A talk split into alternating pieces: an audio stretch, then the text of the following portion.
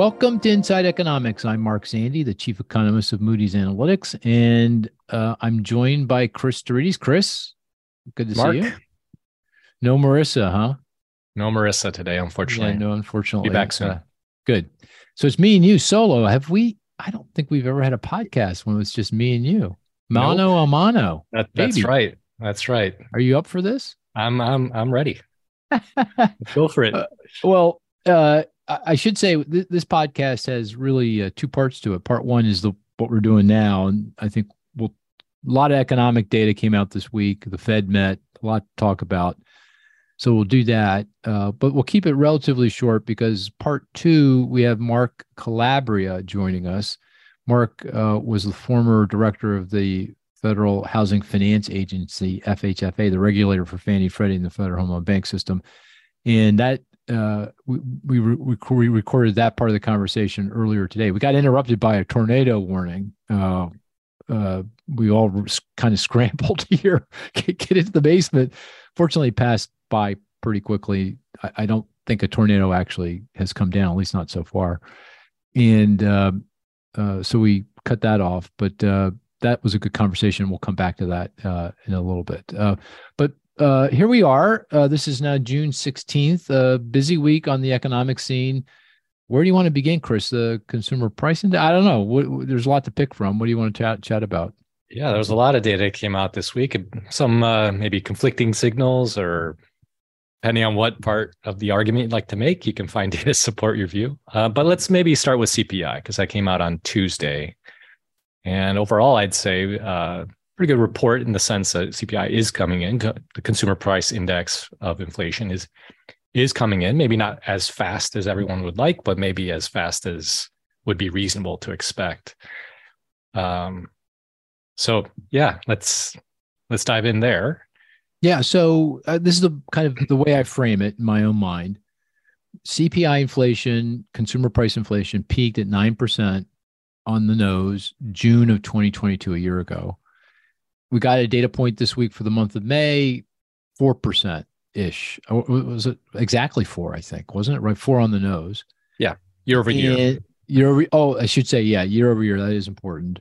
Uh, and it feels like uh, we can state, with, at least I can state. I'm curious what how whether you would agree that it's going to continue to moderate. Uh, we're headed towards three here towards the end of the year, three percent year over year, and going into next into the twos. Um, and the reason I'm confident in that forecast is two things. One, uh, vehicle prices now, uh, new vehicle prices are falling, and that'll continue. Used vehicle prices rose in the month, but it feels like they're going to start declining because auction prices are down, and that leads the CPI for used vehicles by several months, and that's going to happen. And more fundamentally, what's happening is we're getting more vehicle production globally, and that's allowing for more inventory on dealer lots and starting to take pressure off price. Second, more importantly, the cost of uh, shelter, uh, housing services, that's going to slow. Uh, it's kind of sort of rolled over already in terms of growth rates, but it's going to slow much more noticeably over the next six, nine, 12 months because that will reflect with a lag the fact that rents have gone flat to down. So that feels like the the that's where kind of where we've been over the past year and where we're headed over the next year. Agree, disagree? Anything you want to say about that? Yeah, I, general trajectory definitely uh, agree. Uh, I guess one thing to note is that the you mentioned CPI, the the headline number was four percent year over year, but the core CPI was five point three percent. So a lot of that decline that we've seen has been really energy driven, right? As energy prices have fallen, and they fell a lot this month, uh, and over the past year as well. So And food, and I guess that might be energy too, because that goes back to diesel, and diesel is key to food prices. But that that's kind of rolled over here too on a year-over-year basis. yeah, well, Not but to the it's same still, degree. It's still pretty high though, right? It's, So, uh, oh, oh yeah, and that's a still- another point. Energy prices are down, but all other prices are a lot higher than they were, no doubt about it. Yeah, food is is coming in, um, but Yeah. has to come in more to really Yeah. help, it's particularly those lower income consumers that are most exposed. Yep. Um, so, But- but, so I don't but- disagree with the the path. I think the the real test is the speed, right? Mm. Is it is it going to come in fast enough for the Fed to be satisfied that they can indeed be patient, or is if this continues to slowly come in, do they feel like they need to um, step on the brakes again and and slow things down? Right, right. Um, so uh, I was going to say something. Uh, what was it? Um, about inflation. Uh, oh, right, this is it. And, and it, it, I should ask: Are we going to play the statistics game, the two of us? Should oh. we? I don't know. That feels a little weird. weird. Yeah, it's a little weird. So maybe I maybe we should we can. Yeah. So I I'm not I won't take anybody. I'm not going to be worrying about taking any your statistic or my. Yeah, statistic. just go for it. Yeah, go for it. We'll go for it. Okay. Yeah. Do you see the University of Michigan survey today? Came out today. I just saw the headline. It was up a little bit, right? Yeah, but you know what was most significant was inflation one year ahead inflation expectations. That you know, oh, so really? the University yeah. of Michigan uh, does a survey every month of consumers, and they one of the questions is, "What do you think inflation is going to be over the next year?" It fell sharply to 3.3%, right? Wow. That's yeah, it was, it was pretty good. Yeah. Last month, right? Right. Now, of course, the thing bounces around a lot month to month. So I'm not sure I, would read all, you know, all, all of what that would seem to suggest on face value, but it does seem to say that inflation expectations are coming in because if, in fact, the peak was back in early 2022, inflation expectations one year ahead, UMich was 5.4, 5.5%. So that seems to be moving in the right direction as well. That's a good sign. It is. But is that just gas prices? Right. Oh, or, yeah, a- know, absolutely. But that's key. That's key. Yeah, right. So, yeah, but that's important to wages, right? Because inflation expectations, yep. consumer inflation expectations, which is what this is, drives in significant part wage demands because workers say, hey, you got to compensate me for the fact that I got to pay more to commute and pay childcare and everything else. So that's a, that feels like another good sign on the on the inflation front. Yeah. Okay. Yeah, yeah for sure. For sure. Again, it's, it's just a question of speed in my mind. Okay. All right. I'm uh, I am going to play a little bit of the game with you. All okay. Right. On the All right. Uh, hint. This is inflation. Two point one percent. What is two point one percent? Uh, that's got to be stripping out some yeah categories. Maybe if yeah. you strip out Oh, if you strip out shelter. Yeah, very good. All right. just shelter. Oh, just, just shelter. shelter. Oh, okay. Just shelter. Okay. Take CPI, strip out the shelter component, right? Yeah. Year over year, we're at 2.1%, 2.1. And that's two thirds of the CPI index. One third is shelter, two thirds is everything else. Two thirds is at 2.1%. Right. Yeah. And we know shelter yeah, yeah, costs are going to moderate. But again, you're throwing in the energy in there but okay, drags it okay, down. But I'm just Take saying that out as well. but but but uh, I mean, the shelter component we know is headed south, right? The rate of inflation is headed south. It is two point one on the rest of it. So I, you know, it just feels like inflation's moving more definitively in the right direction here. Yeah, you're right. Core CPI was stubbornly high, but that goes back to vehicle prices and shelter, and that's that is definitely going to roll over. So uh, I don't know. I I look at that course, as you say, you see what you want to see, but I see a pretty positive inflation number. So you take out food and shelter. Yeah. you're down to 1%, Mark. Oh, okay. so, you know, see what you want to see. you're speaking my language. You're speaking my language. All right. Okay. So that then brings us up to the the Fed and monetary policy. And uh, you want to give folks a sense of you know what happened and how you interpret things? Yeah, so they paused, kind of what we expected. So they did not change the Fed funds rate. Uh, the dot plots, which are the projections of the members of the FOMC, did change quite a bit. So the expectations have come in a bit in terms of, um, well, I guess no, in, in terms of future hikes, they actually went up. Right, the the members right. are expecting one, two, probably two hikes additionally. Quarter are, point are needed each. here. Yep. Quarter point each. Yep. Um, and then of course there's the, the most important part of this is the the jawboning, the actual comments of um, Chairman Powell. My interpretation is he kind of did what he had to do in terms of saying we're going to pause now, but leaving the door open, sending a signal that they remain ready to to hike as needed. Um, perhaps to to try to calm the markets. So that's really the the psychological battle that we're in right now with the markets, trying to get them in line uh, with the Fed. Um, so I think uh, uh, my assessment overall was a good meeting. I don't think he blew it in any sense in terms of the uh, the, the commentary, which has been the case in a couple of these me- meetings over the last year. So, hmm. yeah, they're still in a hard place though, right, or a difficult place because inflation is coming in, but it's still quite high. Yeah, I uh, I was surprised to see the forecast, uh, uh, the dot plots, as you say, now indicating the kind of the uh, consensus of the folks on the FOMC, the policymaking committee of the Fed, thinks there's now going to be two rate hikes this year. So we're on the funds rate target. We're a little over five. That that would suggest we go to five and a half to five and three quarters. Uh, and it, it, you know, that doesn't. I that wouldn't have been me. I would have said, you know, we've seen all the rate hikes we need to see because as inflation's coming in, it's and we know it's coming in with a pretty significant degree of confidence. The labor market's easing. Another data point we got this week 262,000 initial claims for unemployment insurance. That's the second week in a row. 262 is kind of sort of, you don't want to see go much higher than that, right? I mean, that means layoffs are now, if we're around that, if that's the actual level of UI claims, you know, it's the folks saying, hey, I'm unemployed, you know, help me out uh, and uh, cut me a check.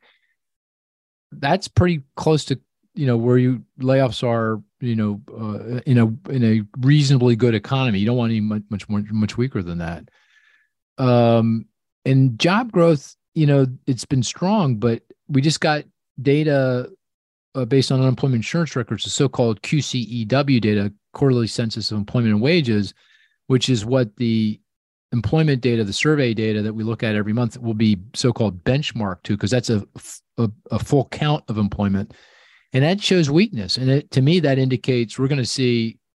And I, it's hard to draw, con, you know, direct line from that QCEW to what the, the, the revisions are ultimately going to be. But it feels like we're going to get some downward revisions in these employment gains. So we're not creating 250 300,000 jobs a month we may be creating you know 150k or 100, 100 uh, 200k something like that so it feels like everything is coming into place with a funds rate target of five and five and a quarter percent. And by the way, hey everybody, I don't know that this banking crisis is over, right? I mean, right. Right. That's a, the next shoe to fall is on terms of credit quality. We're going to start seeing losses on loans made to commercial real estate, to businesses, to consumers, and that's going to start to put pressure on the banking system uh, as well. And we don't know how that's going to all play out in terms of uh, you know depositors thinking and deposit runs and so forth and so on. So you add that all, all, up to me. I go, what? Why two more rate hikes? That makes just you know I, that's not my that wouldn't be my forecast. I think it. I think it goes to communication. Is that what it is? I, Do you think that's what it is? is I don't know that this is their okay in their heart, heart of hearts. Yeah, you know, forecast. This is they're trying to send a message that they're they're not waffling here. That they're ready to to go if if inflation should take it. Maybe these energy, you know, um, declines that we've seen turn around, maybe there's another shock here. They're ready to to, to act. I think that's what they're fighting against because there's this narrative out there that they're they're going to be weak, they're going to cave, right? They're pausing now, and uh, they'll allow a possibility of a stagflation scenario uh, to develop here. So that's how I interpret it. That the dot plots are really about sending a message. Yeah, you know what? That make makes sense to me, and I think markets interpreted it that way too, right? Because the stock market initially fell when they saw the dot plot, and then by the end of the day, was back in the green. And then yesterday, Thursday, you know, June fifteenth, we had four or five hundred points on the Dow, up green, lots of green. So it feels like markets are kind of where you are. They don't believe it. Yeah. They don't believe it. They don't believe two more rate hikes. Yeah, I think that's right. Yeah. Okay. Uh, so you talked about the CMBS. Did you catch the or you talked about commercial? Oh yeah. There was the commercial mortgage-backed securities delinquency rate report came out this week, and that showed pretty significant increase. Right. So we are already starting to see some of that credit deterioration in the CRE yes. markets. Sorry. Yeah, CMBS. Uh, that's the Moody's data based on the uh, commercial mortgage loans that have been securitized. They track the delinquency rate on on those loan on those loans in the in the securities, the CMBS securities. That was going to be my uh, game. That was your stat. Yeah. It, So you you know, uh, let me turn it on you. What you, what was the delinquency rate in the month? Oh, I, on all CMBS. Don't, hey, you can't go look at your oh, screen. Oh, that's not fair. ah, that's my natural. Four and a half percent. Yeah. Okay. And right there to the second significant digit. I should have said. Oh, oh. 4.51. But actually, oh. you know, that's up me- meaning meaningfully in the month, but it's still incredibly low. You know, it is. It is. Yeah. I mean, if you go back in the teeth of the pandemic, it was seven and a half, eight, and at the te- teeth of the uh, in the wake of the financial crisis, it was 10, 10%. So still, you know, very, very low. But although that delinquency rate, if you look historically, tends to move pretty fast. When things go yep. south, it goes south fast. That's right. That's right. So this could be the opening salvo, if you will. Yeah, and interestingly, and across at, the board, right? Even apartments got hit. Everything was showing deterioration, right? Industrial held up okay. Re, uh, a little bit better, right? Hotels okay, oh, surprisingly. Okay. Yeah. Self storage was actually down, I believe. Oh, was it down? Self storage? Okay. People but uh, it was really office and retail that got, in multifamily to some degree that got got hit. Yeah. Hit the most. Yeah. Right. Okay. All right. So, um, anything else on the statistic on the economic data that came out the week, or anything else you want to say about the Fed? You Here's the other thing about the Fed. Can I say one more yeah. thing about the Fed? Yeah. Uh, I asked you the question, but I'm going to answer it. and I think I've mentioned this before in the podcast, but I just want to say it again and get your your your thinking. Going back to what the Fed's going to do here, you know, my sense is that once inflation's at three and clearly going to cross the line into the twos, that the, the Fed's going to relax uh, considerably because in the heart of their heart of hearts, if you ask them, you know, what is the appropriate target for inflation, it's not the 2% official number that they have. That was set many moons ago in a different kind of an economy. It's more like three because, you know, if you're at two and, uh, you know, uh, you get into a, a scrape or a recession, you get to the zero lower bound on the funds rate very quickly and then you start QEing and nobody that's not very effective and no one likes doing that anyway. So, you know, uh, we get to three, why, you know, sacrifice the economy to the altar of two when you don't really even believe it? And then the other thing is you got an election coming, which, you know, does the Fed really want to play a role in deciding who's going to be president of the United States? Which I presumably if they push the economy into recession anytime now going here going forward particularly as you move into 2024 you know that's going to have some really significant political implications. So so what do you think of those arguments in terms of what it means for monetary policy? Well i think we've noted before they cannot possibly say three Any is the new two. No yeah yeah. Um, what they can do and what they've already some sense committed to is say it's a 2% average right over the cycle. And before the pandemic we were below 2 right? We were we were struggling to get a 2% inflation rate. So that gives you a little bit of cover to say you know two and a half is is fine right? Because we're averaging out to over over time here. So i i'd agree that they if they see things coming down if we're you know on the path glide path uh, towards lower inflation then they're not going to risk or have that motivation to to hike more aggressively just to get us down to 2% even faster.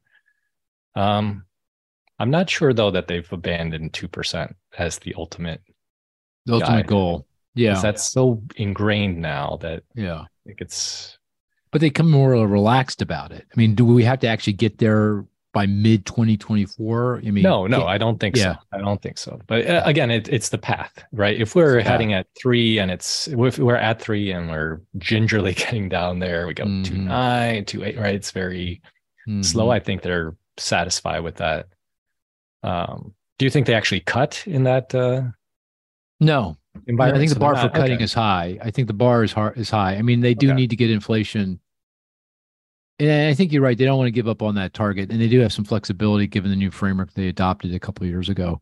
So I don't think they'll do that. Um, uh, I don't think they'll cut until we're you know at at least on a month month to month or quarter to quarter basis sequentially around that two percent target on CPI. That's two and a half, by the way, because yeah, that's right. Construction differences in methodology, the methodology constructing these two things.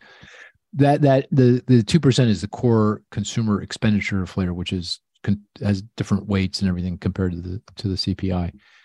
Um, yeah, what so we're at three percent inflation, but four and a half percent unemployment? Yeah, because four and a half percent unemployment would suggest that we're probably in recession, right? Yeah. So I mean, where we? I mean, then they would start cutting. Probably. Then they would start. I would right. think. Yeah. I don't know. It's a close call. Like, yeah. Yeah. It I mean, because like if it's now is that they're focusing, they're going to shift gears here and start worrying more about the full employment mandate as well, a guiding principle uh, with inflation kind of coming if it goes to script, right? Yeah, I mean, if but, we're sub sub three and it feels like we're going to two, and then you've got it, you're losing jobs and unemployment starting to rise. I say, okay, they start cutting at that okay. point. But in my baseline, no recession, unemployment kind of meanders higher, kind of goes to four ish, something like that. No, I the I, I don't think they cut until we're at you know within spitting distance of two and a half on the CPI. Okay. And that in, in my outlook, that that you know that's probably right around the election day, you know. So they may wait till after that, you know. So again, because they don't want to get you know involved in that kind of you know debate debate discussion. Yeah. They don't want to be part of that conversation. So maybe December of next year. That's by the way, uh, we have the first cut in March in our in our baseline forecast, and I'm kind of thinking maybe that's too soon. Too soon. You know, maybe they wait a little longer than that. Okay, let's end this part of the conversation again with uh, recession probability. So, what's the probability of recession in your mind for it starting at some point in the next year between now, June of 2023 through June of 2024? And this is NBER defined yeah. official yeah. recession, right? So uh, job loss, we're losing jobs, you know, unemployment's moving north of four, headed towards five, you know, that kind of thing. Uh, 40, 40 45%, I would say. Oh, really? Okay. That's a little lower. No? That's a little, uh, well, I think it was at 40% by the end of the year. Yeah. And then you were two thirds for next year. Two, yeah. Okay. I guess I'm, I guess to make it consistent, should be closer to fifty percent. Right? Is it? But is that how you feel? I mean, you don't you don't need to be consistent for me. You can tell me how you feel like right now. No, I, am I, I, I sense a breakthrough here. No, yeah. I'm seeing 23. The, the, narrative hasn't changed that much. It's still mm, 23 okay. in 2023. I don't see it from an official, per, even if we're starting to lose jobs, it's going to take a while yeah. for the NBER to declare recession.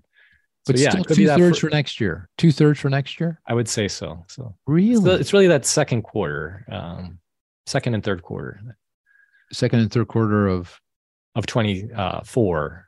That I would say the recession oh. odds are. Oh, you pushed higher. this out. You you just pushed it out. Your recession. A little bit.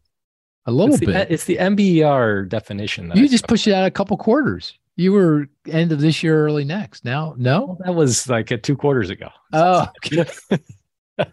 Hasn't happened yet. You got to push it out. I'm going to remind you, we had a similar kind of conversation back, you know, six months ago, and I you said I, we were debating whether recession. I'm I kept saying, okay, recession, but when and why?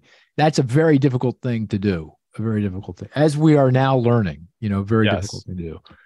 But anyway, okay, I'm I'm still I, am I'm, I'm growing more optimistic. I'm telling you. Uh, I, am going to say 40 percent probability between now and mid next year. Uh, next year. Uh, but I, you know, I kind of want to say one third, but I'm not going to say it yet. I'm being strategic with this. All right. 40 percent with an arrow down. Yeah, 40 percent with an arrow down. I'm feeling better. And so is the stock market. Boy, that stock market's really course, it's oh, narrow, please, very narrow. But please tell me you're not using the stock market to predict recession. No, I'm not. But I tell me you're not looking at it, uh, and it, it colors your view. You know, come on.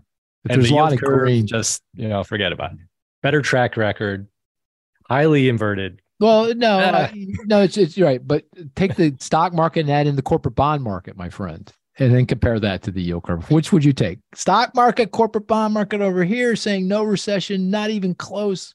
Yield curve over here saying recession. Which one would you pick? Uh, I got to go with the yield curve. Ah, track record. Come on. Okay. okay.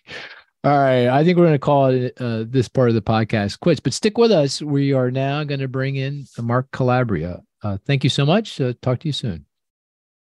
And it's great to have Mark Calabria here uh, on Inside Economics. Good to see you, Mark. Uh, good to see you, Mark.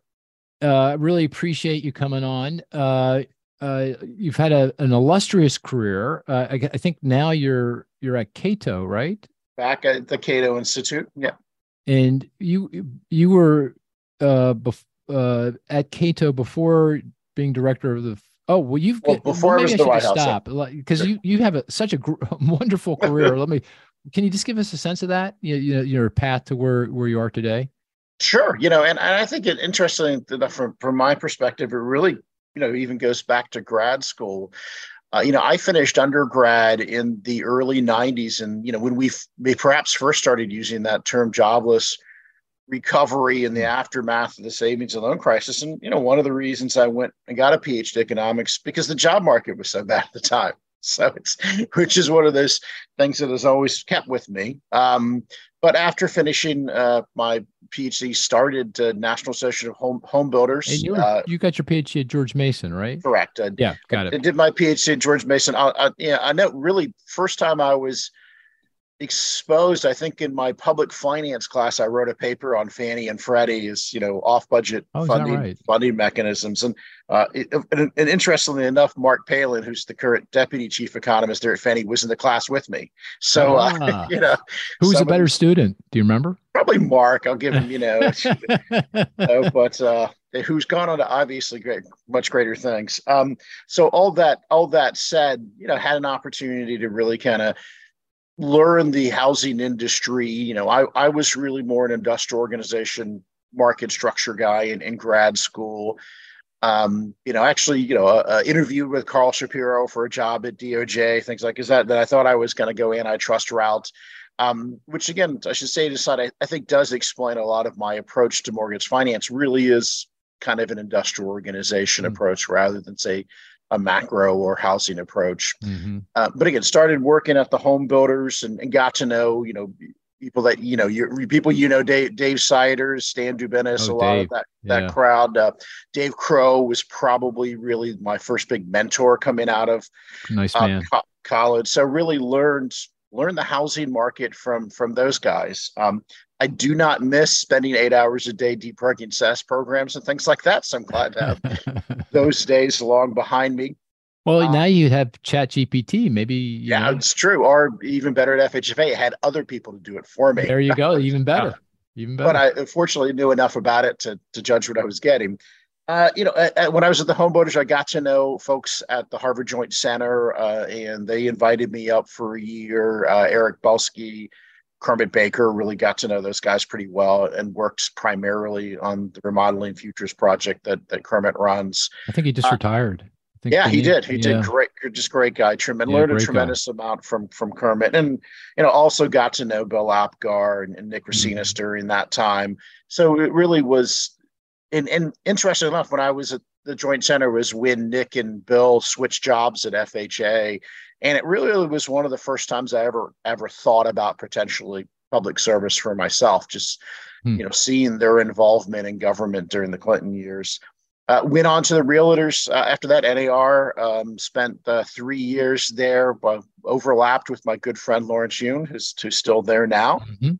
Uh, and then out of the blue one day, got a phone call from the Senate Banking Committee, then under uh, Phil Gramm, and the you know it happened to be, I should say, one of the members of my dissertation committee happened to be previously the chair at Texas A&M when Gramm was there and was, oh, wow. and was friendly with Gramm. So it was really just like, hey, any, anybody know an economist who knows anything about mortgage housing markets? And so again, really call came out of the blue.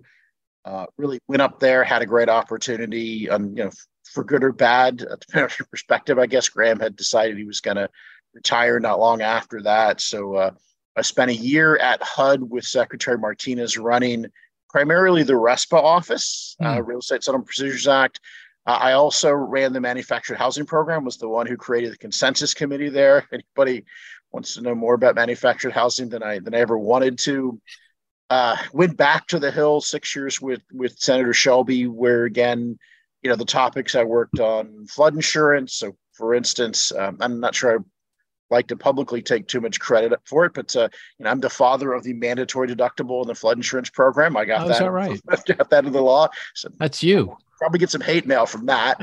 um, but you know, worked on our Katrina response, worked on HERA, you know, housing economic recovery response, and, and was the primary drafter. So going to FHFA was something special for me because I really was part of the team that created the agency legislatively, um, and and really had a lot of attachment to it from wanting it to be a success. I mean, I spent five years of my life trying to bring it, trying to birth it, if you will, in terms of the Hill.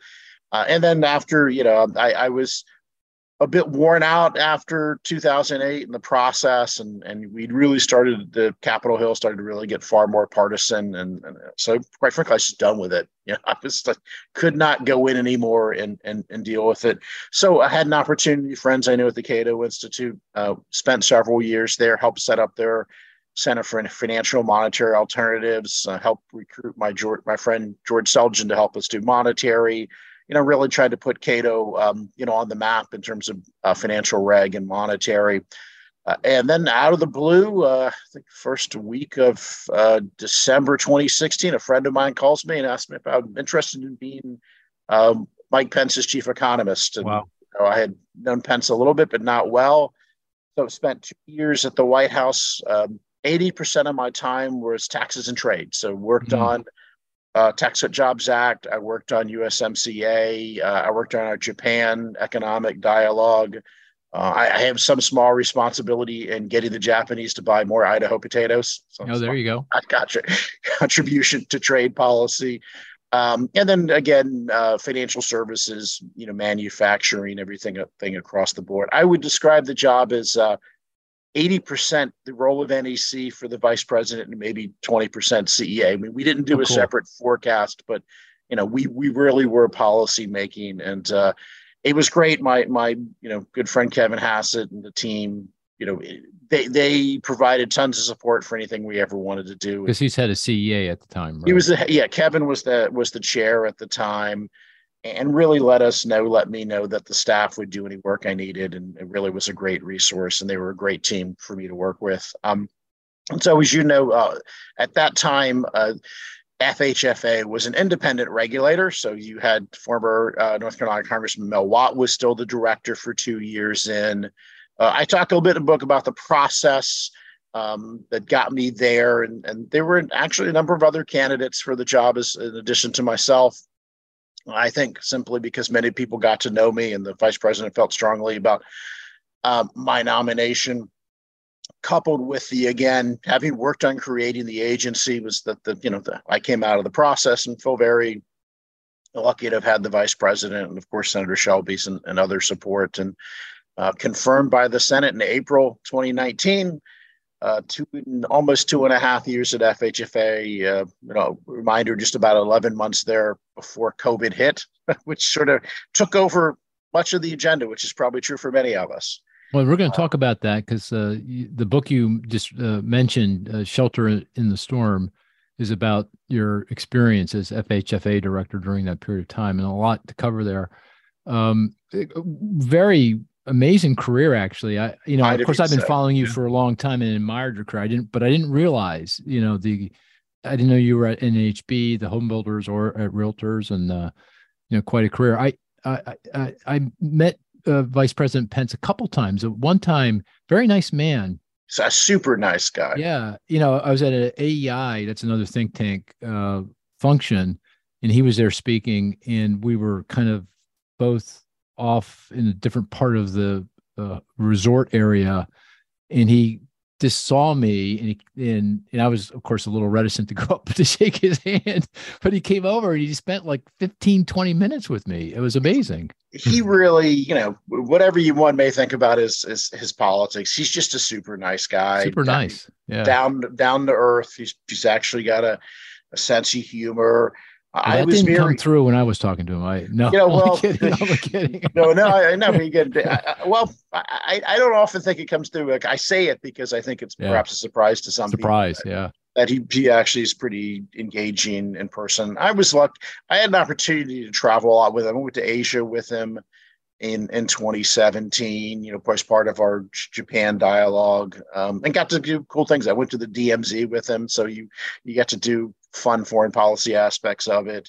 Uh, but we did a tremendous amount of travel for tax reform listening sessions and, and other things. So I I got to spend a lot of time with him, and he truly, my opinion, just super decent guy, super friendly guy. And I should say, as an aside, because you and I uh, share this, he and Karen and the rest of the family, huge pet people. Ah. Love their yeah. animals, cats, yeah. dogs, bunnies, snakes. They got it all. Oh, really? Snakes? The okay. son had a boa. I think the I think his son has a boa constrictor still. So, um, they probably have to keep that separated from the other pets. Yeah, yeah. I'm a dog guy, but I don't know about the snake thing. I don't yeah. know. My wife would lose her mind if there was a snake. Uh, I'm the same here. Yeah. So um, I was going to say one other thing. I can't remember what that was uh, before we moved on. Oh, I, this is it. I was going to ask you a question. He's running for sure. president, right? Yes, uh, he is. Are yes, you going to be involved in that campaign? Well, I mean, I'll do what I can to help him, and we'll see how it evolves. Uh, I mean, I mm-hmm. think he's really certainly his economics are are much much closer to mine. So mm-hmm. you know, I, I think you know again his views are fairly consistent with mine in terms of economic policy, mm-hmm. uh, and I think he would put us in a, in a pretty good place in terms of economic policy. Mm-hmm. So again, I, I hope he does well. He again has uh, the right instincts, you know, in my opinion, and you know, I, and I think an underlying there I, I don't think it's an exaggeration to say you know second to the first lady there was probably nobody that president trump spoke to more often and more and more regularly hmm. uh, than the vice president and they were very engaged in policy and a lot of the big choices even personnel and of course at the end of the day in every administration the president the, that's where the buck stops the president mm-hmm. makes choices but pence had a tremendous amount of imprint on economic policy making uh, during those years. And, mm-hmm. and so again, you know, we'll we'll see how it goes. Well, very cool career, uh, and here we are. Uh, now that it's very clear you're a, a tried and true houser, so-called houser, you're deep into the housing housing finance system. Let's talk about the housing market right now. Uh, what's your sense of things? Uh, you know, my sense of things is this is like one of the weirdest yeah. markets, and then and the time I've been following it. So let's touch on a couple of attentions. I mean, while of course, even in the Great Recession, you know what was going on in California, Arizona, Nevada was not necessarily what was going on in Texas. But today, you know, I can't think of a starker contrast than say the Southeast from the West.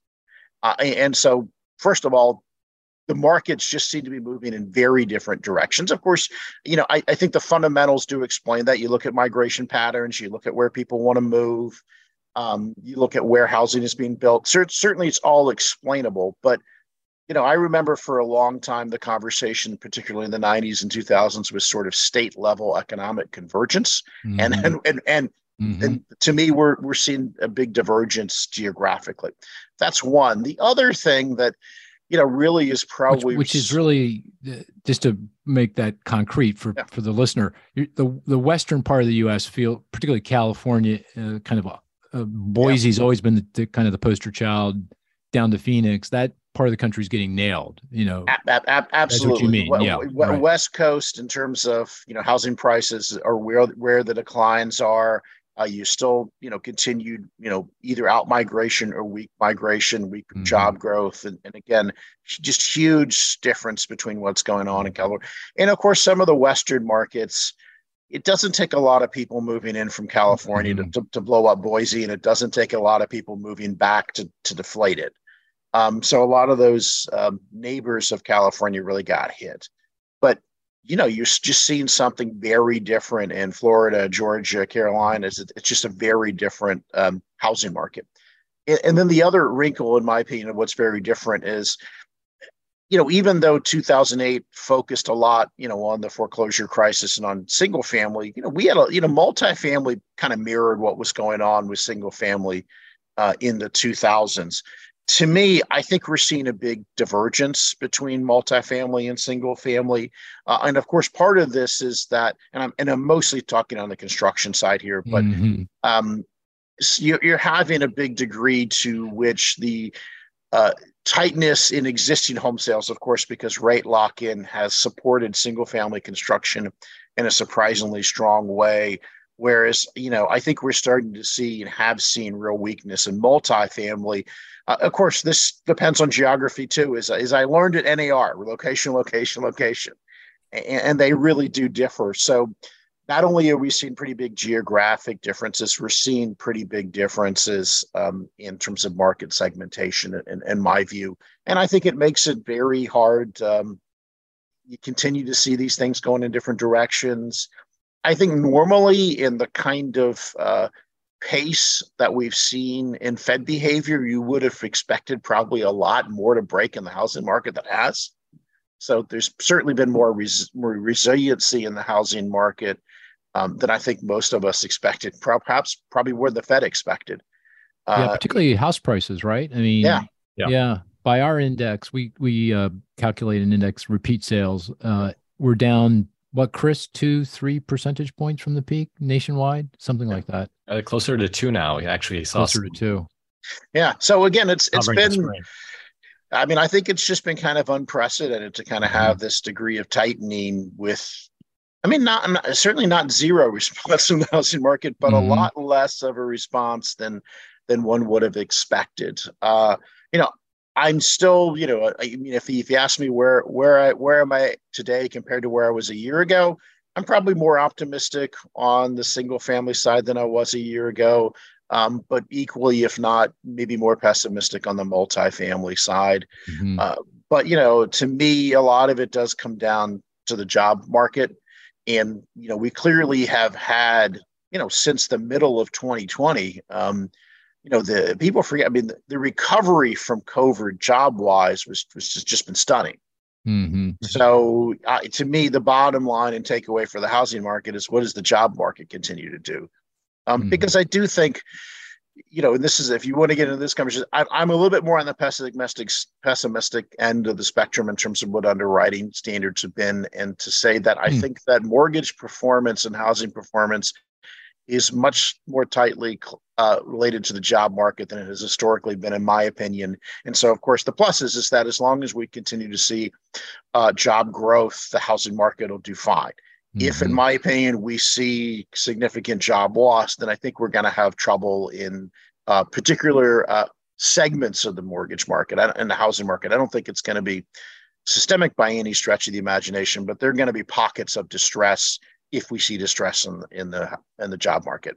So, so do you have a view on the direction of house prices here, or where they're going to go? I mean, we we our our view has been, although I say this with less confidence, is that prices will still move south here. Maybe not as much as we thought a year ago, but still kind of high single digit, you know, peak to trough decline. Only because without that, given where mortgage rates seem like they're going to settle, and given the state of the labor market and the incomes, to restore any kind of semblance of affordability in the single family market to get home sales back up to anything that's consistent with long run historical norms, you do need to see some weakening in price. And that's going to take some time because you got, as you said, that lock in effect. Yeah.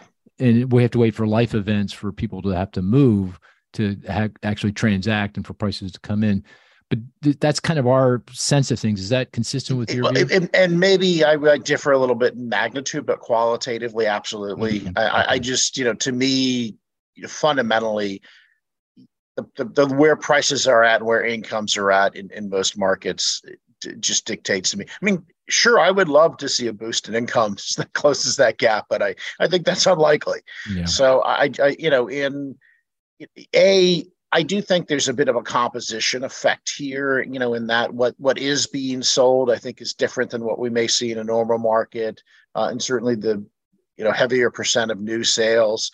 But back to the income point, and I do think that you know a wild card will be once we start to resume student debt payments. I mean, is that how much stress is that going to put on payments and affordability? And and I'm of the view that you know we should have resumed it a long time ago, but but here we are uh, and that doesn't mean it won't have some drag or, or negative impact on the housing market. So I think the thing to really watch is what happens when student loan payments resume. You know, do we start to see stress there? Um, you know, so uh, again, I'm I am in that where I think low, probably lower single digits, but some of this also mm-hmm. does depend on what inflation continues to do. In, in mortgage rates, I guess, right? Yeah, absolutely. I'm probably a little bit more. I'm more on the end of seen mortgage rates probably normalize around the high fives and the 6 mm-hmm, before, mm-hmm. and I think others may see it perhaps as much as a you know, percentage point lower. or So, um, you know, again, if we think that the you know, say 10 year treasury is going to normalize around four, uh, then to me, I think seeing a spread of around 200 basis points, which eh, admittedly is historically high, but mm-hmm. you know, a lot lower than where we are today, mm-hmm. is kind of where I expect the range to normalize. Um, so I think if we can get to a point where both potential home buyers uh, and mortgage investors accept that uh, we're not going back to 4% mortgages, certainly not 3%, I think you'll see the market kind of pick up. So the way I, you know, my, my, my finance guy aspect is say, I think there's just a really big, really bid, uh, uh, a large bid ask spread in the market. And once things start to stabilize, I think transactions can pick up again. Yeah, I just noticed some fixed mortgage rates are back up close to seven percent. Um, crazy. Yeah, uh, some of it, you know, a lot, a large chunk of it, in my opinion, is just the prepayment risk. I mean, sure. any, any and problem to some degree is, you know, if a lot of mortgage investors think they're going to make a seven percent mortgage and it's kind of, you know, they're going to get paid back four percent money in two years. Yeah, I think if we can get to a point where it stabilizes, say around six, and everybody starts to consensus gets around that, then I think the prepayment problem is lessened in a great degree. Yeah. Yeah. Okay. Yeah, I you know our, my sense is that if you're close to seven, then we'll get price declines. If you're closer to six, then maybe things stabilize. That's kind of sort of how it feels. Yeah. You know, feels out there. Amazing how sensitive. It, I guess makes sense with how high house prices are. You mix in even a point on a mortgage rate. Makes a huge a, difference. That's a big difference. That makes a big difference. Hey, Cris, before we move on, let me uh, turn it to you. Anything you want to ask Mark about the state of the housing market, or did I miss anything? No, I think you got it right. I think we're not too far apart in terms. Yeah, the, sounds uh, like we're pretty similar. Oh, I did want to ask uh, Mark. You met, you kind of alluded to this in quick passing underwriting. Sure. And just as a preface, as for sake of disclosure, I'm on the board of directors of MGIC, a mortgage insurer, and I'm in the head of the risk committee. So I I look at credit quality pretty carefully. But you you you seem to suggest. Yeah, so let me parse that out really yeah. quickly, where yeah. I think I I may be you know an outlier. Uh, I, I mean, first of all, I, I do get a little frustrated when people point to medians or averages because even in 2008 yeah. the median loan did fine so Great i'm point. not you know the median's got to do fine next time Great so point. you know and of course we don't you know we don't all share the same pool of equity. So, and of course, the, the overall system was never ne- negative equity, even 2008. So, I, I feel I don't, I recognize sometimes you point to the data you have. So, and I would actually say one of the really biggest surprises to me uh, when I took over at FHFA was how large of the portfolio for Fannie and Freddie is rock solid. So, mm-hmm. you know, there's a big chunk of it that will perform in almost any circumstance. Uh, but there's also, in my opinion, probably a five to 10% tail risk. Most of that tail risk, in my opinion, is actually not in Fannie and Freddie, it's in FHA.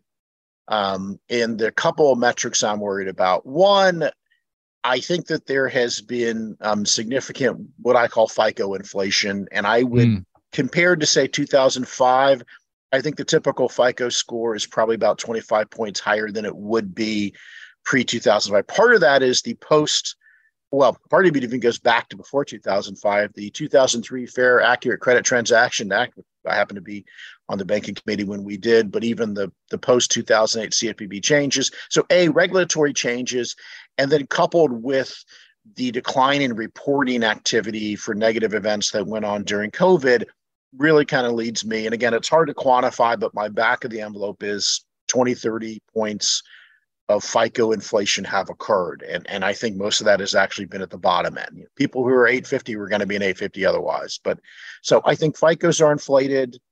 Um, I do worry that DTIs are very high in debt certain, income. Yeah, certain debt yes, debt to income. Mm-hmm. And you know, what we saw internally was the number one predictor of who took COVID forbearance in the Fannie and Freddie book was debt to income.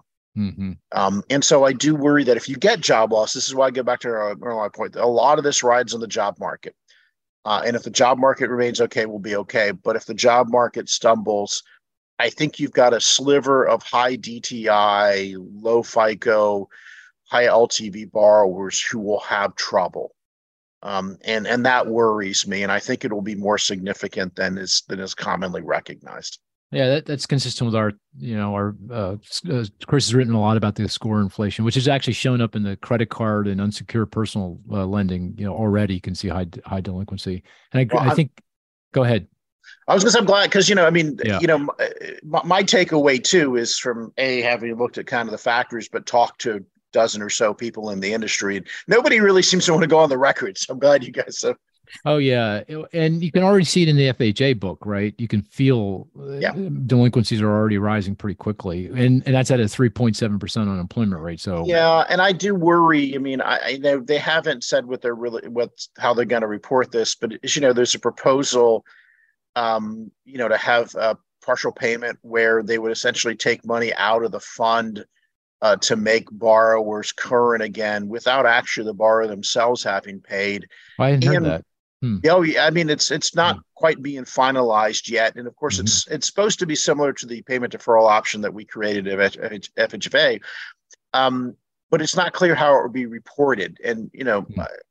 for good or bad, I mean, at least in terms of an information, FHA delinquencies are to me the canary in the coal mine. They they'll go bad before anything else in the mortgage market does, and I do worry that we're we may be seeing kind of a um, lessening information value of FHA FHA delinquencies. But again, if they report to us how many of these partial claims they're doing, then we should be able to back end the numbers out.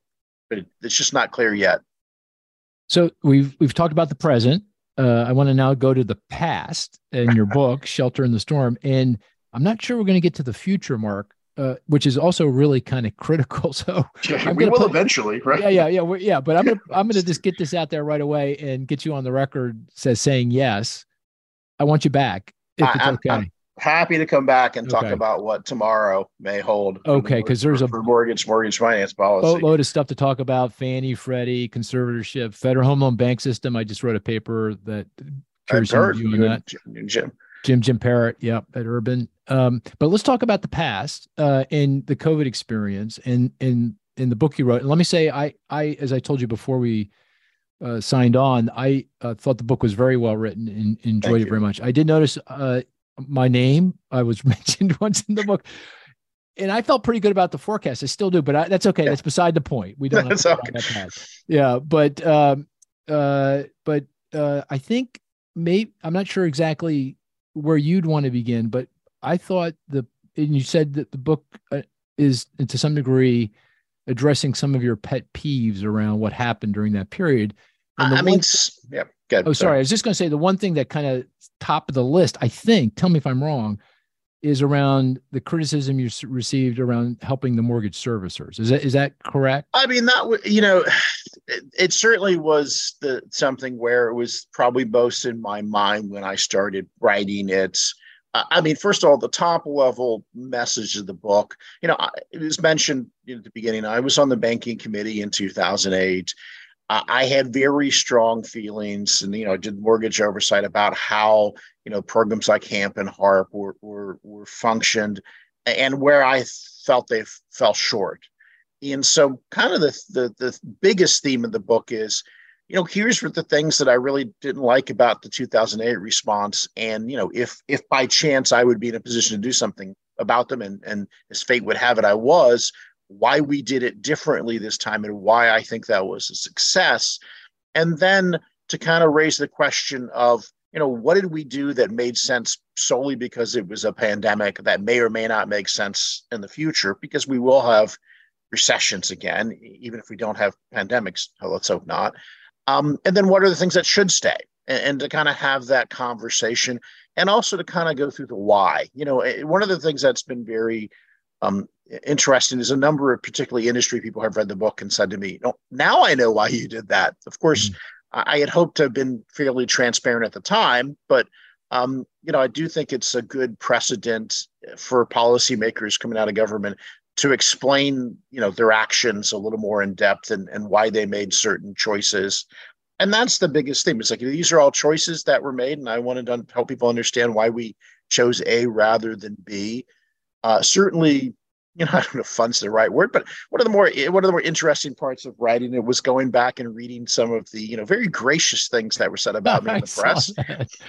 yeah, you know, I mean, I did. I, by the way, I, I didn't. No, I, were, I wasn't one of those guys, and, and you're not. You know, you yeah. know, I, I yeah always respected that. You know, uh, even when you and I disagree, I've never felt you've made it personal. So appreciate uh, that. You know, and I don't really felt like you've ever, and and certainly I apologize if you feel like that I've ever well, questioned your. Mark, you're too nice a guy. I mean, how can I mean? Come on. It's impossible. Well, and it's and it's to me, you know, I, I think we're both. I mean, you and I, you know, may well, and this could be another episode, have have very different models of how the economy works and maybe different assumptions but I, you know i think we're both trying to get through you know how does the world actually work? You know how we're trying to get to the end of this. Um, we're trying to understand what works. And to me when people kind of engage in ad hominems and, and, and personal attacks it's really just more an indication of of the weakness. The reason that i repeat some of that stuff in the book is i want people to understand you know, especially now it's timely with with you know SVB, First Republic, all these things that you know, I've mm-hmm. been in the seat where 99% of the phone calls and pressure you get is rescue, rescue, rescue. Mm. And I and I wanted people to understand that that's that's what you get. That is the pressure. That is the situation. There's almost nobody who calls and tells you, well, maybe you know, maybe we should sit, you know, go slow and think this through. That's not that's not that's not how it ever goes. Um, and so one of the more frustrating aspects, because we were rather generous, and I and I do talk about how we set up the programs, and probably the biggest change was really to let borrowers, you know, simply state their distress, you know, as I call the honor system. Because to me, one of the real problems in 2008 was the paperwork shuffle that you know it took borrowers months and months to get in. You know some borrowers some lenders submitted fraudulent some stuff got lost. So i looked at this and said you know we're in the midst of a pandemic. We, we, we can't afford to set up a program that takes borrowers five months to get in. That, that that's not an option. That's that option is off the table. Um, and because we also didn't means test it which i think is actually an important aspect uh, of it we made it easy to get in. Now these programs are set up weeks before the CARES Act.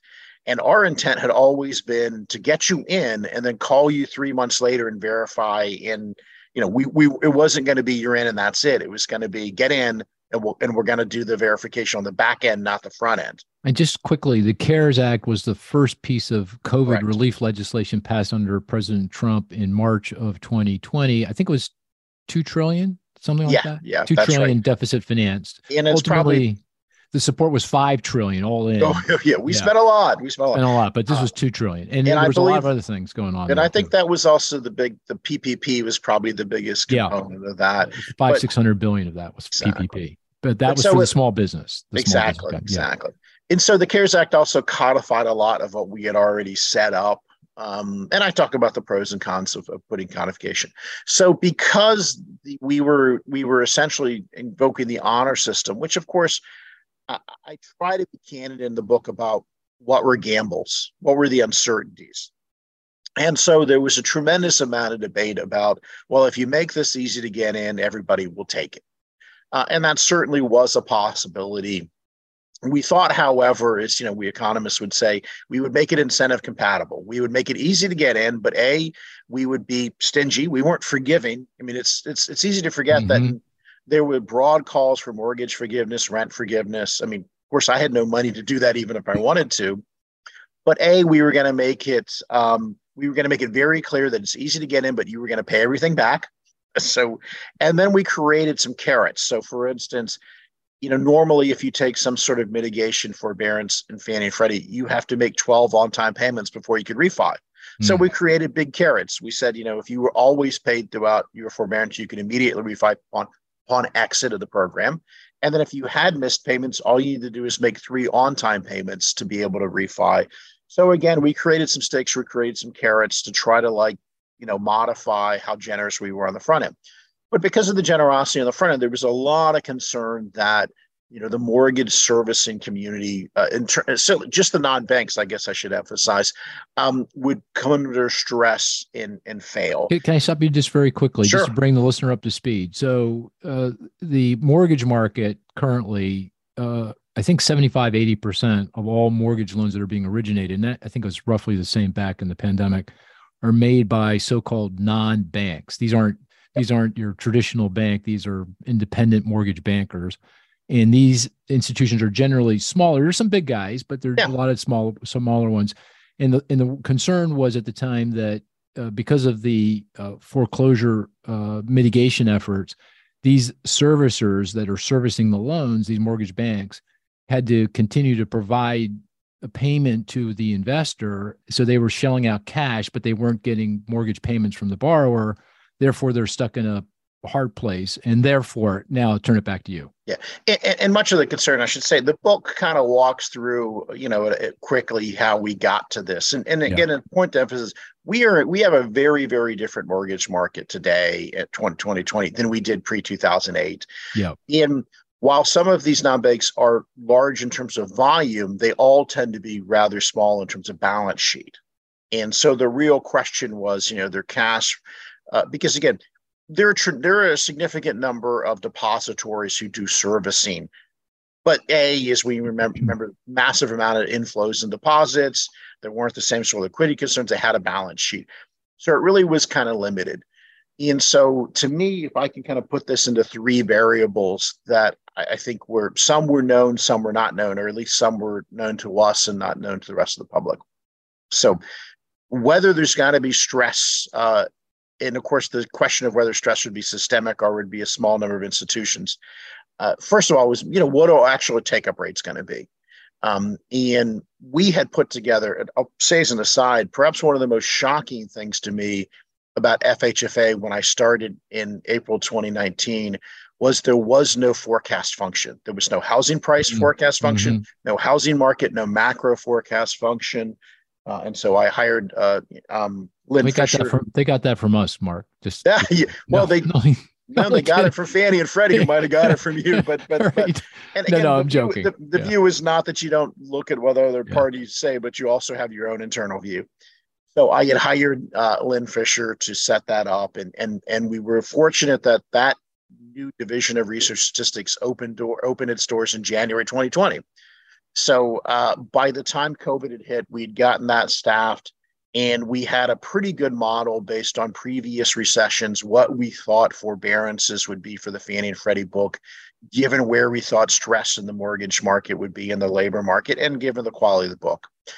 Um, and in my opinion, it turned out to be quite accurate. Uh, in March, I think I was uh, on TV with Diane Olick, and Diane asked me where we were going to be. And I said, Dan, I think we're going to be around in the Fannie and Freddie book, uh, around 6% in the middle of May. And lo and behold, we peaked around 6.7 in the Fannie and Freddie book. Of course, FHA and others were worse.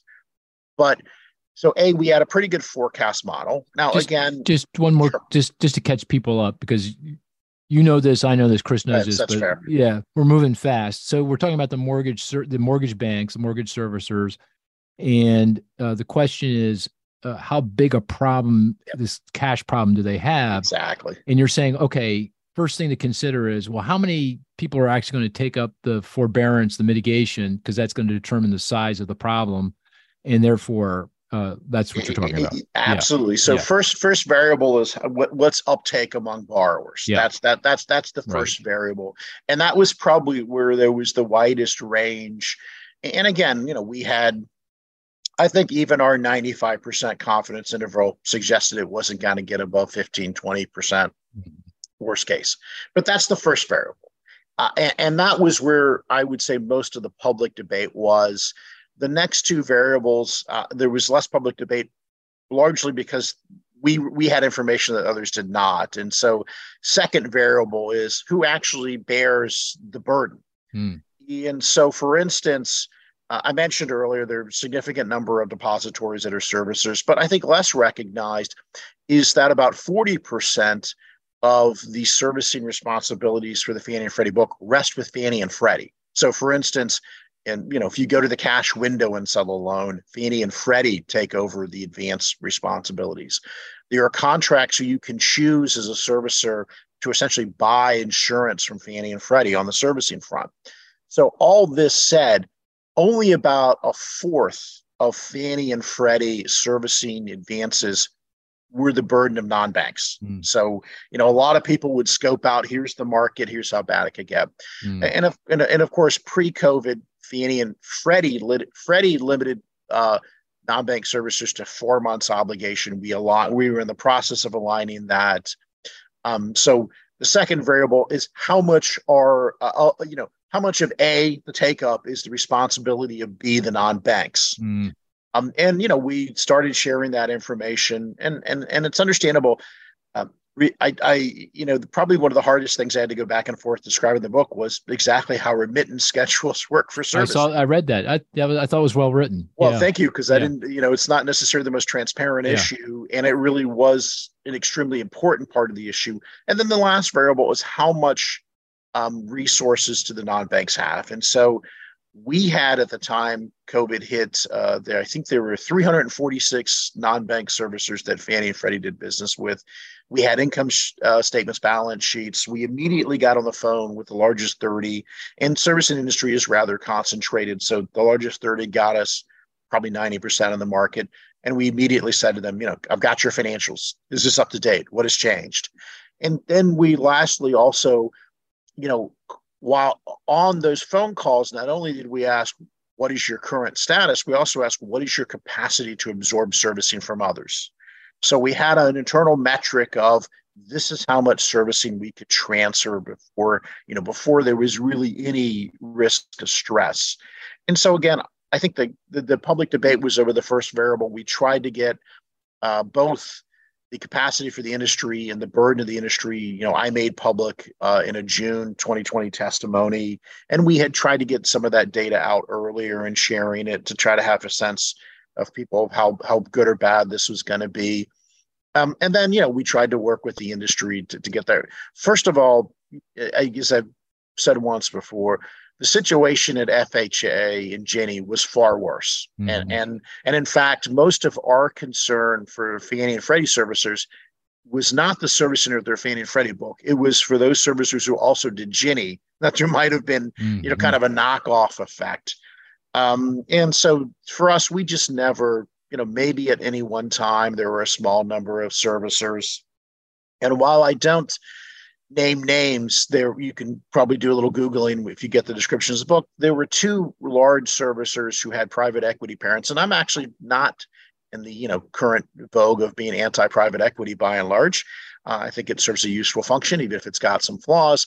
But there were these two private equity owners of these two servicers had taken out literally billions out of these companies in 2019 and of course investors take money out of companies. There's nothing necessarily nefarious about that but when these companies had come to us and wanted Fannie and Freddie to provide them funding, we reminded them, you guys just took a lot of money out of these companies. Mm.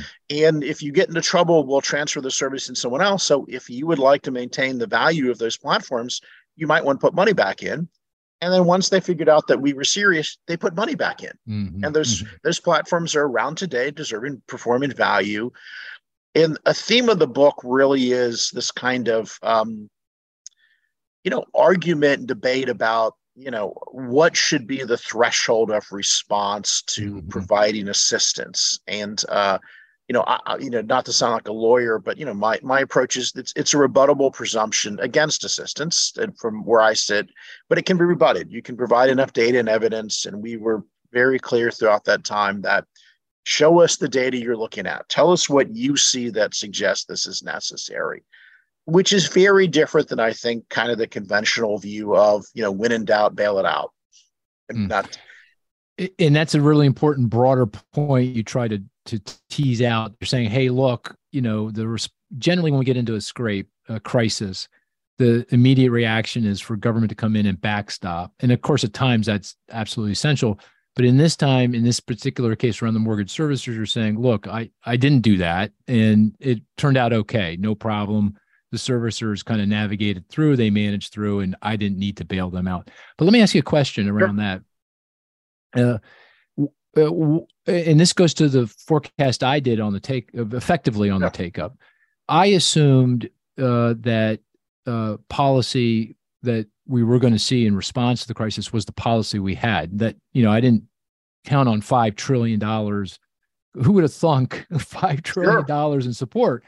UI and food and student loans and uh, on and on and on, PPP. Uh, and also the Fed's response was also yeah. pretty amazing. Uh, zero lower bound, massive QE.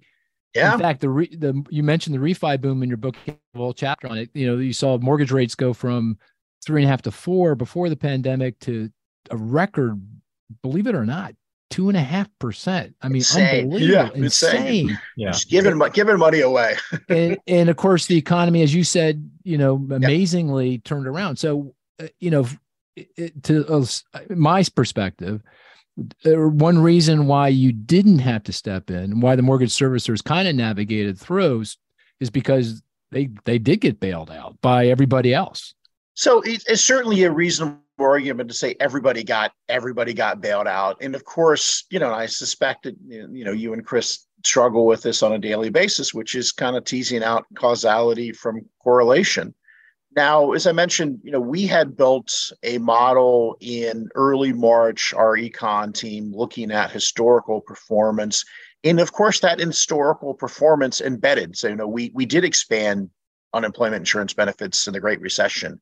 You know, so there are some policy responses that, you know, yes, they weren't as generous as they were this time around. And uh, I mean, I know I'm an outlier to say uh, I'm not of the view that we were stingy in on the fiscal side in 2008. I'm of the view we spent a lot of money and we helped a lot of people. We just structured it. You know, I'm more the Casey Mulligan view that we structured those programs in a way that disincentivized work. But all that said, um, certainly our forecast incorporated previous policy responses. So we certainly didn't take a baseline of government will do nothing. But we did take a baseline, arguably, of the response will be similar to perhaps the Great Recession response, which again, in my view, was generous.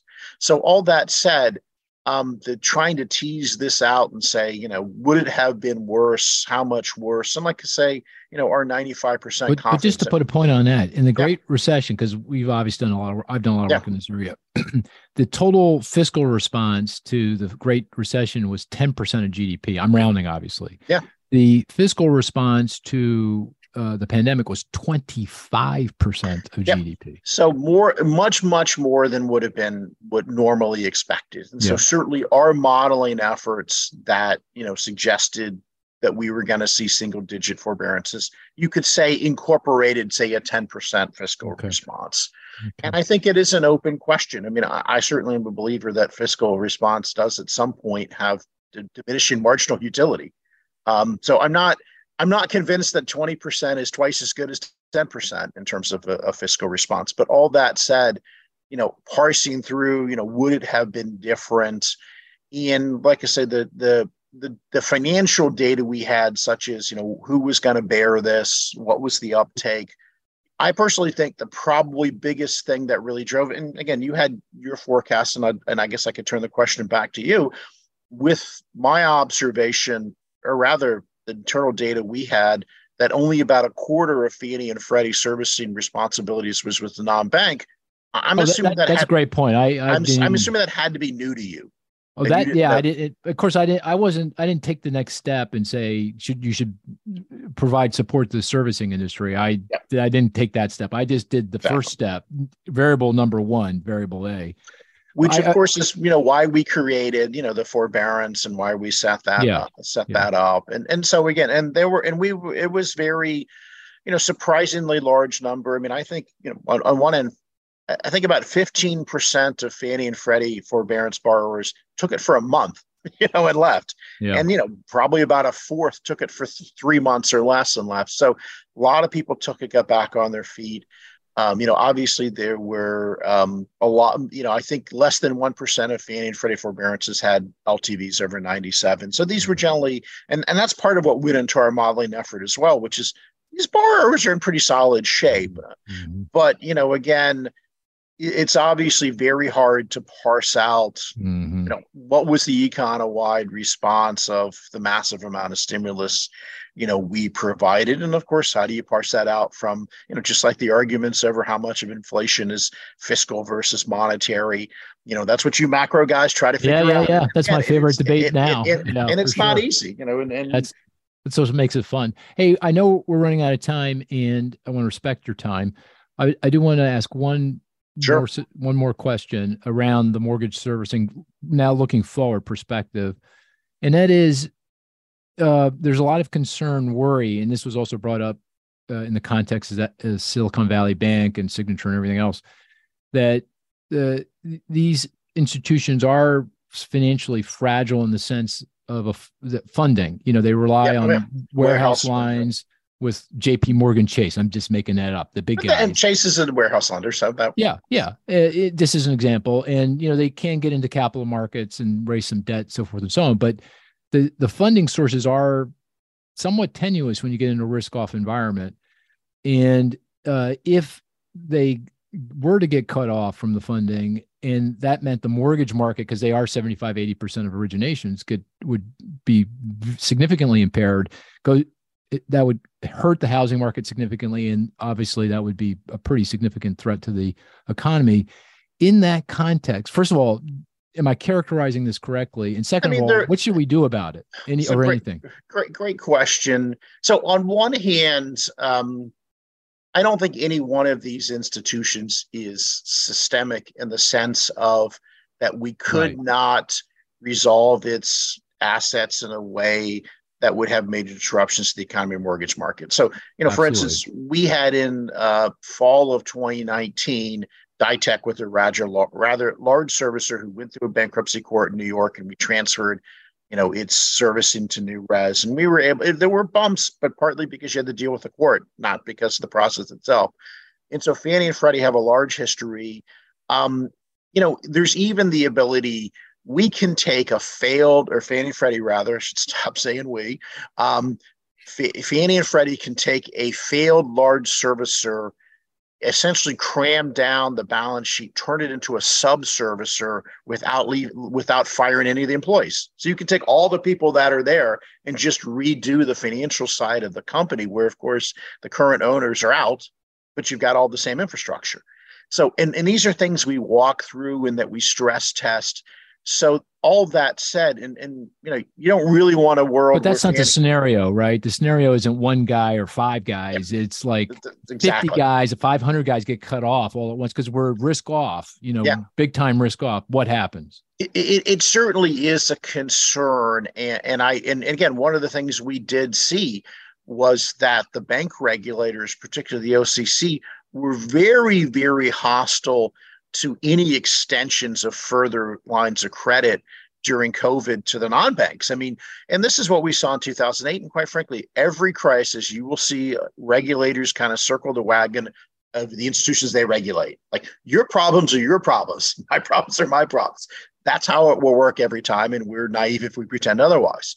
And so, yes, uh, the fact that many of these institutions are extremely uh, reliant on warehouse lines of credits from depositories that can get yanked or not get extended, you know, is a real fragility. And part of the reason I wanted to write, uh, I thought it was important to write the book is there are really uh, numerous weak parts in our mortgage finance system that we should be concerned about. Now, I, of course, you know, I think we should go back to more of an originate and hold depository model. Not not that there's not problems there. Another podcast, Mark. Yeah. I mean, this is a, this, it's always a matter of picking the least bad option when it comes to the mortgage finance yeah. system. So uh, I I share the concern. Um, you know, I would rather see us try to find a way to get depositories back into this business. And I talk a lot about the non-banks and the fragilities in that mm-hmm. sector uh, in the book, and it is really worrying to me. Um, you know, again, I don't think the approach should be we bail them all out. I think mm. you know because this is what frustrates me with the kind of uh, you know when in doubt, bail it out. I think you and I both agree that there's there's some degree of moral hazard created, which results in perhaps sure. greater leverage. And of course, we always say in Washington, well, we'll come in and we'll put regs in on the back end and we'll fix all that. Well, that rarely ever happens in an effective manner, as as proven by SVB and other institutions. So to me, you know, I take moral hazard very seriously. Um, I am extremely skeptical, having been inside the regulatory process, of, at our uh, actual on the ground ability to control it. And so I worry that, you know, one path we could have gone down would have been to provide uh, 13.3 Fed assistance to the non-banks, and then created some big regulatory infrastructure around non-banks. And I think it would have left the, the, the system actually more vulnerable in the long run, not better.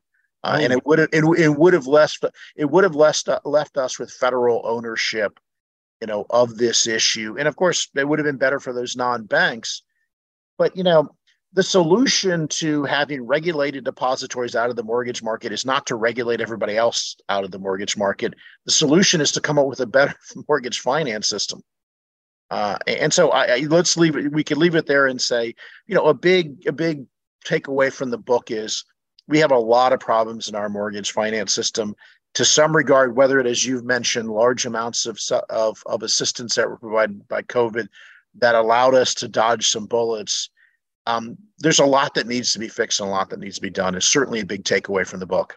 Yeah, it was a great book. Uh, I recommend it to everybody, and uh, definitely want to have you back uh, to talk about the future of Fannie and Freddie and the Federal Home Loan Bank system. I will say, I just got a notice. No joke. It says a tornado is coming, and we should go in the basement. I'm not kidding. I'm not. I don't kidding. doubt it. I don't yeah. doubt it. So I confirm that. So. You got it too. That's yes. that, that's that buzz you just heard. Yeah. Maybe we should go to the basement. Yeah. Uh, Let's do some uh, risk management here. Let's do some risk management. Yeah, there's no question about this. So, so Mark, we're gonna, uh, I think it ended here. Yeah. Thanks so much for spending spending time with us and explaining that. And again, I recommend the book uh, to everyone out there. Uh, Shelter uh, in the Storm, uh, oh, from the storm, I should say. Oh, Shelter from the storm. Uh, great, great title. And um, we'll, uh, I'll talk to you soon. Thanks. Be well. Be safe. Take care.